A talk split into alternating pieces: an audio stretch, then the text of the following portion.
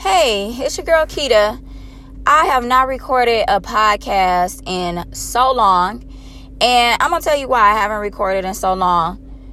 I recorded, I have not recorded in a while because I had fear kind of come over me a little bit in terms of like, I'm thinking, okay, nobody's gonna listen to this, nobody is going to, you know, really take any interest in this and I thought about it like, why do I really care? This is therapeutic for me. This is my time to be able to really be myself in the rawest moment, no matter where I am. I'm actually just sitting in my car right now. I'm sitting in my car. It's shit everywhere. You know, my coat is in the driver's seat because we just got snow here in Michigan. I got um, a damn bowl with you know, honey honey garlic glazed salmon and rice and my laptop and I literally just had a thousand thoughts on my way here just driving. Just a little bit of everything, just about life and where I am, you know, the struggles and the trials that I'm dealing with right now, mentally, financially, emotionally.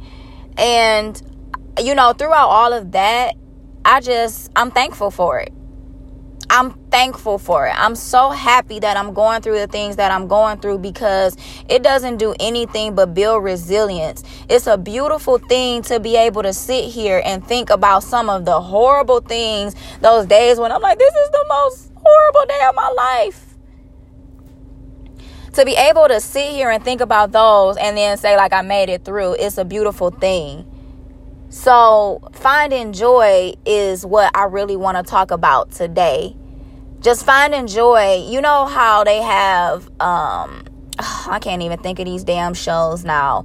You know, where they go to the storage units and they find hidden treasures and stuff like that. You know, I like to look at life and look at my own self reflection as the same thing.